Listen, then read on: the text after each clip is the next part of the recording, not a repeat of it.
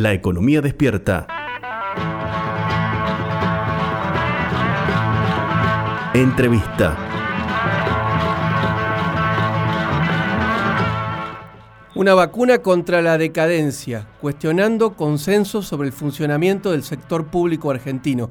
Así se llama el último libro que presentó la semana pasada el ministro de Finanzas de la provincia, Osvaldo Giordano, que escribió en coautoría con los economistas Carlos Egiaro y Jorge Colina. Osvaldo Giordano, Javier Vicen de la Economía Despierta los saluda. Gracias por atendernos. No, ¿qué tal? Gracias a ustedes. Un gusto. un gusto. ¿Con qué se encuentra quien se sienta, se detiene a leer este, este libro que presentó la semana pasada? Mira, el objetivo es darle una respuesta a lo que creo la, la mayoría de los argentinos sentimos, ¿no? Que es una sensación muy desagradable en un país que, que permanentemente está peor que en el pasado, así que, que un continuo de una evolución muy larga y en donde aparentemente no, encontramos solución, salvo el criticar el pasado, el, el tener un diálogo de sordos entre posiciones muy antagónicas, pero con poca claridad en relación a cómo generar perspectiva de un futuro mejor. En ese sentido, lo, lo que pensamos es que un tema central que explica el por qué nos va tan mal es el mal funcionamiento del sector público. Y, y cuando uno analiza por qué el sector público argentino funciona mal, lo que encuentra es que en realidad no hay, como aparentemente se plantea, eh, grandes disensos, disputas, digamos, la, la, la famosa grieta, Sí. sino en realidad una serie de consensos que se han sostenido por décadas y que se han convertido en políticas de Estado, en malas políticas de Estado que los gobiernos han ido manteniendo y que nos han llevado, digamos, a esta, a esta situación tan mala de, de cada vez estar peor. ¿Y cuáles son esos consensos que cuestionan en este libro una vacuna contra la decadencia? Partimos de eso, ¿no? De que de la necesidad de identificarlos, explicitarlos, discutirlos y luego plantear esquemas alternativos para superarlos. Y básicamente son dos, para decir de una manera muy simple, y están planteadas en el libro, en el comienzo del libro. Uno es la tendencia sistemática de más de medio siglo, en donde permanentemente se recaudó por debajo de lo que se gastó, es decir, que el sector público está en, en desequilibrio, y eso no es un patrimonio de ningún gobierno. Todos los gobiernos, pensemos en 60 años para atrás, gobiernos de naturaleza muy distinta en lo ideológico, en los planteos, en los discursos, pero a la hora de decidir decidieron gastar por encima de los, de los recursos. Y muy asociado a eso, la segunda eh, gran política de Estado que, que entendemos explica por qué nos va tan mal, es eh, administrar más esos recursos. Es decir, y, y, yo creo que está muy asociado a eso en el sentido de que como no había límite o no se perciben los límites a la a la posibilidad de gasto, eh, se es muy tolerante con la burocracia, con la mala asignación de recursos, digamos, con, dispersar esfuerzos en cosas que no son eh, prioritarias. Y eso lleva, digamos, a, a lo que nos pasa, ¿no? De que gastamos de más, gastamos muy mal, tenemos un Estado que nos cuesta mucho y nos da muy poco, y es un factor clave, digamos, en explicar la decadencia. Ahora, cuando usted hace mención a gastamos de más y gastamos mal, ¿en qué gastamos? Bueno, el libro aborda eso, porque como te digo, no, no solo eh, no, nos parece lo importante primero explicitarlo, sincerarnos, en el sentido de que en esto hay culpas compartidas y lo que necesitamos autocrítica es reconocer de que distintos gobiernos cometieron los mismos errores y luego eh, abordando, desagregando, abordamos distintos temas en donde queda claro eh, el, la razón del por qué y además el cómo eh, buscar alternativas superadoras.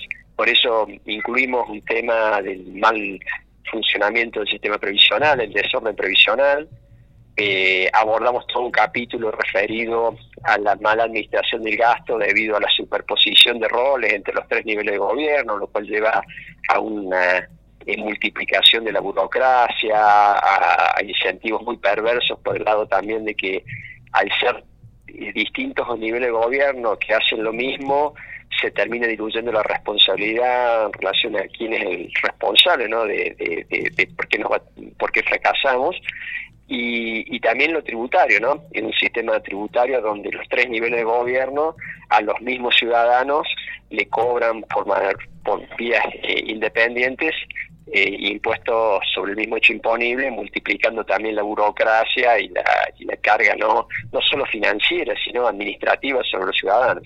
Usted hace mención, Giordano, a el problema previsional de Argentina. Cuando uno analiza el gasto del Estado Nacional, nos encontramos con que casi la mitad eh, corresponde al ítem de la seguridad social. Y es una erogación del Estado Nacional muy rígida como para estar eh, disminuyéndola.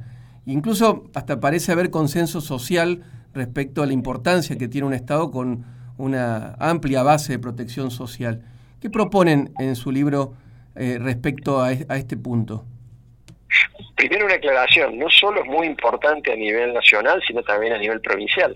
En las provincias como Córdoba y, la mayoría de las provincias grandes, el gasto previsional no es la mitad, pero sí un cuarto, es decir, es un componente muy relevante y que además sabemos que es creciente por la evolución demográfica que tiene eh, la, población argentina.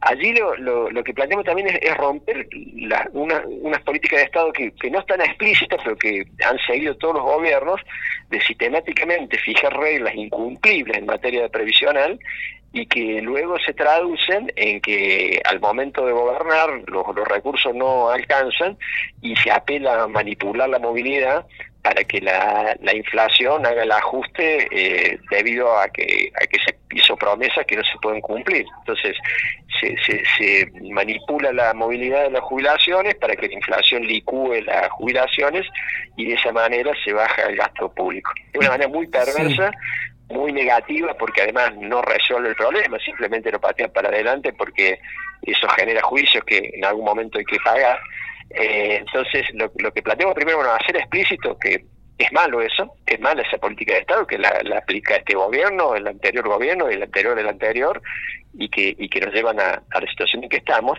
y que hay maneras de, resolver el tema, tendiendo un sistema más sustentable y más justo, a partir de un principio relativamente simple de entender, que es que, bueno, tendamos a ser todos iguales ante la ley previsional. Hoy lo que hay es una gran cantidad de regímenes especiales, donde para algunos las, leyes son mucho más benévolas que para otros, al punto bueno que se denomina régimen de privilegio, y que si uno empieza a corregir esas cosas, puede lograr ganar en solvencia financiera y también en equidad.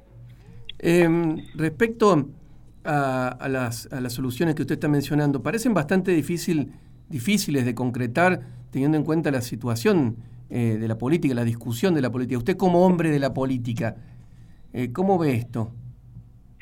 No, sin duda que es difícil, pero también es simple hacer la, la, previsión o la advertencia de que si no hacemos estos cambios, lo que de, para qué sirve la política capturando poder va a ser para seguir liderando esta este proceso de cadencia. Es decir, se, suceden los gobiernos que no se deciden a, a hacer esta transformación del Estado y en la práctica te convertís en un administrador de la decadencia. Entonces, eh, nuestro libro va en el sentido de decir, mira, creo que está agotado esto, que ya la gente no lo tolera más y que es hora de que eh, pensemos, digamos, en una, en unas soluciones, no, en no limitarnos, digamos, a, administrar la decadencia, en que termine nuestro gobierno en una situación peor a la que lo recibimos al país, sino en, empezar a revertir este, este proceso.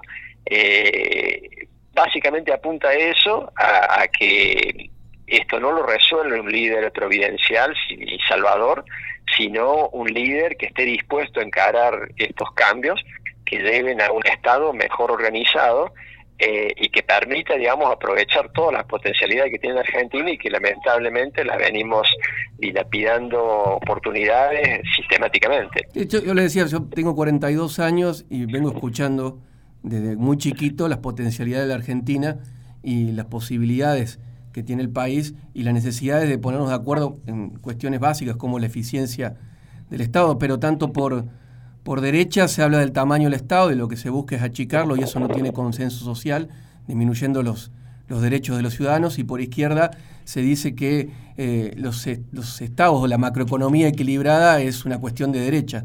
Y parece un, diálogo de sordos, bastante difícil de solucionar y más con esta grieta que usted dice que en las cuestiones que tienen que ver con eh, algunas, algunos consensos respecto a la administración del Estado no hay tal grieta. Eh, ¿Cómo podemos ser optimistas? Mira, un poco por lo que vos decís, que, que entender primero de que este no es un problema de tamaño del Estado, sino de calidad del Estado. Hay sociedades que le va bien con estados tan o más grandes que el argentino y le van bien con que, eh, estados más chicos que la Argentina. La diferencia no es eso, sino la diferencia es la calidad, un mejor sistema tributario, una mejor manera de administrar el gasto, un sistema previsional mejor eh, organizado. Eh, y la segunda, que esta no es una agenda de hecho de izquierda mejorar el funcionamiento del Estado. De hecho, quienes escribimos el libro, y no es por casualidad, pensamos distinto en relación a, bueno, cuál sería la mejor estrategia, si más intervencionista más confiando en el mercado. Eh, eso eso es una discusión posterior, pero la medida que tengamos un Estado que funciona mal, eh, todas las estrategias van a, van a fracasar. Y por eso, bueno, nos concentramos en eso, ¿no? Como la, como la previa, digamos, a definir una estrategia, que es la de cómo organizar un Estado que funcione mejor, cómo ordenar el Estado para que esté preparado eh, para ejecutar la estrategia que decidamos después los argentinos a través de la, del voto. Eh, pero sea de derecha, sea de izquierda, yo diría con más razón, si es más de izquierda, es decir, una, una estrategia que, que deposite más confianza en el Estado como factor transformador, requiere un Estado solvente y requiere un Estado eh, eficiente. De lo contrario, eh, nos garantiza, digamos, lo que nos pasa, ¿no? de que, que sistemáticamente fracasamos. Estamos dialogando con el ministro de Finanzas de la provincia de Córdoba, Osvaldo Giordano, respecto a su nuevo libro que se llama Una vacuna contra la decadencia. Eh, ¿Cómo ve el futuro, Osvaldo? Eh, tiene que ver con el libro, de hecho. Usted ve el futuro con, optimismo, pero eh, los datos de la actualidad, no quiero ser pesimista, pero no parecen ser muy, muy alentadores. ¿Cómo ve la economía nacional? Mira, creo que la mayoría coincidimos que es una situación muy delicada, no solo en lo económico, sino también en lo político, no por, esta inestabilidad que se genera en, lo político, que obviamente repercute en lo, en lo económico y esto en lo, en lo social. Pero bueno, ante eso uno puede decir, bueno, me voy del país, o me quedo enojado, o, me resigno, o espero que un líder salvador nos resuelva esto. Creo que ninguna de esas opciones son válidas lo que necesitamos es eh, eh, con autocrítica mirar nuestro pasado y, y, estructurar alternativas que tal vez sean para el próximo gobierno, pero que las tengamos listas para que las podamos instrumentar. Y con esa vocación escribimos un libro, es no, no resignarnos, no enojarnos, no, no, no, no esperar, digamos, que llegue una solución mágica, sino plantear temas que son difíciles, yo entiendo, que son políticamente incorrectos, pero que son imprescindibles. Porque de lo contrario, estaremos dentro de cuatro años eh, hablando de, cuatro años más de decadencia y que hoy estamos peor que hace cuatro años. Y entre los temas que usted plantea, por ejemplo, es el tema tributario. Eh, cuando hoy en la discusión hoy se habla de nuevos impuestos, aparecen sectores que se oponen a los nuevos impuestos, sin embargo, los impuestos siguen siendo los mismos más o menos de hace unos 30, 40 años, todos eh, impuestos que están vinculados a la producción. Eh, y parece que hay un, hay un sector de la población que no quiere pagar impuestos. Eh, parece un tema difícil de abordar. Este, o sea, cuando miramos la otra parte de, de, la ecuación, gasto del Estado, ingreso del Estado. Mira, yo sin duda con este sistema tributario no hay ninguna posibilidad de que la Argentina salga de la decadencia. Es, un factor crucial y por eso le dedicamos un largo capítulo para, para analizarlo, para explicar el porqué eh, incluso para criticar lo que se explicó en el pasado, esta idea gradualista de, bueno, de, a poco, por ejemplo, ir bajando ingresos brutos, entendemos que necesitamos un cambio de fondo estructural que básicamente apunte a unificar impuestos, es decir, eh, eh, ponerse a acuerdo los tres niveles de gobierno porque los ciudadanos somos los mismos, es decir, no es que el, ciudadano del municipio es distinto al de la provincia, al de la nación, sino que es el mismo y que por lo tanto no, no tiene ninguna lógica que los tres niveles de gobierno ejerzan potestades tributarias tan amplias, superponiendo de manera desarticulada impuestos. Y ahí desarrollamos una propuesta concreta que permitiría la, unificación y tender a un sistema más simple, más parecido a lo que aplica en otros países del mundo y que sería un factor clave para, para, para salir, digamos, del proceso de decadencia y además explicamos, digamos, experiencias como la que hicimos en Córdoba, por ejemplo, con los pequeños contribuyentes, que demuestran que esto no solo es factible, sino que da los resultados que uno espera, que es que un sistema más simple alivia al contribuyente, alivia al ciudadano, pero también le, alivia al Estado y le permite controlar mejor y le permite mejorar la recaudación a partir de reducir la evasión. Una última, ministro. Eh, Usted dijo en declaraciones que hizo en la presentación del libro que era políticamente correcto, lo ha hecho aquí en nuestro programa también. Le, hago una pregunta políticamente incorrecta respecto al gobierno del Estado cordobés. ¿Qué queda por hacer que mejore la eficiencia del Estado? De nuestra provincia? yo, creo que hay muchas cosas, más allá de que creo que hay cosas importantes como la que recién señalé, de que humildemente, dentro de las posibilidades, porque es muy difícil eh, cambiar esto desde una provincia, una de las cosas que sentimos mucho en el libro, que necesita un acuerdo, digamos, de los tres niveles de gobierno eh, de manera amplia, para todos los temas, el previsional, el, el, ordenamiento funcional, el ordenamiento tributario.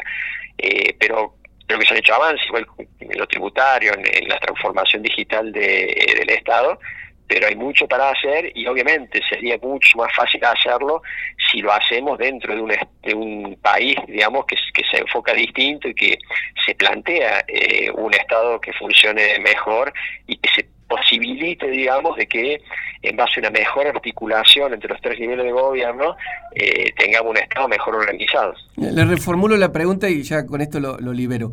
Eh, ¿Dónde ve usted llega a su casa después de un día de gestión en el Estado provincial y dice, ¿dónde, dónde está la ineficiencia del Estado, de nuestro Estado, acá en la cercanía? Usted dice, ¿qué, ineficiente que fue el Estado en esto? ¿Hay algo que lo desvele? Mira, dentro de mi área, eh, por ejemplo, lo tributario, yo señalo como algo muy positivo el, la unificación del monotributo, que no lo hemos logrado en todos los municipios, pero una gran mayoría, es decir, la mayoría de los monotributistas hoy en Córdoba, a diferencia que ocurre en otros países, por ejemplo, en otra parte del país, como por ejemplo la Ciudad de Buenos Aires, en lugar de tres impuestos pagan uno, pero bueno, seguimos teniendo ingresos brutos, que más de todo el esfuerzo que hemos hecho para tratar de simplificarlo, evitar que se genere el saldo a favor, lo seguimos teniendo como un impuesto que en, el país que uno desea debería ser un impuesto que lo tenemos que, que, eliminar. De manera que hay muchas cosas, igual, bueno, la transformación digital del Estado es algo que además la tecnología avanza tanto que es algo que nunca se acaba, es decir, que uno permanentemente la meta se va corriendo y hay que estar muy activos en, la, transformación para poder aprovechar al máximo y de esa manera lograr mejores resultados con, con mejor menor gasto operativo, que es lo que se ha logrado, pero que se puede lograr mucho más.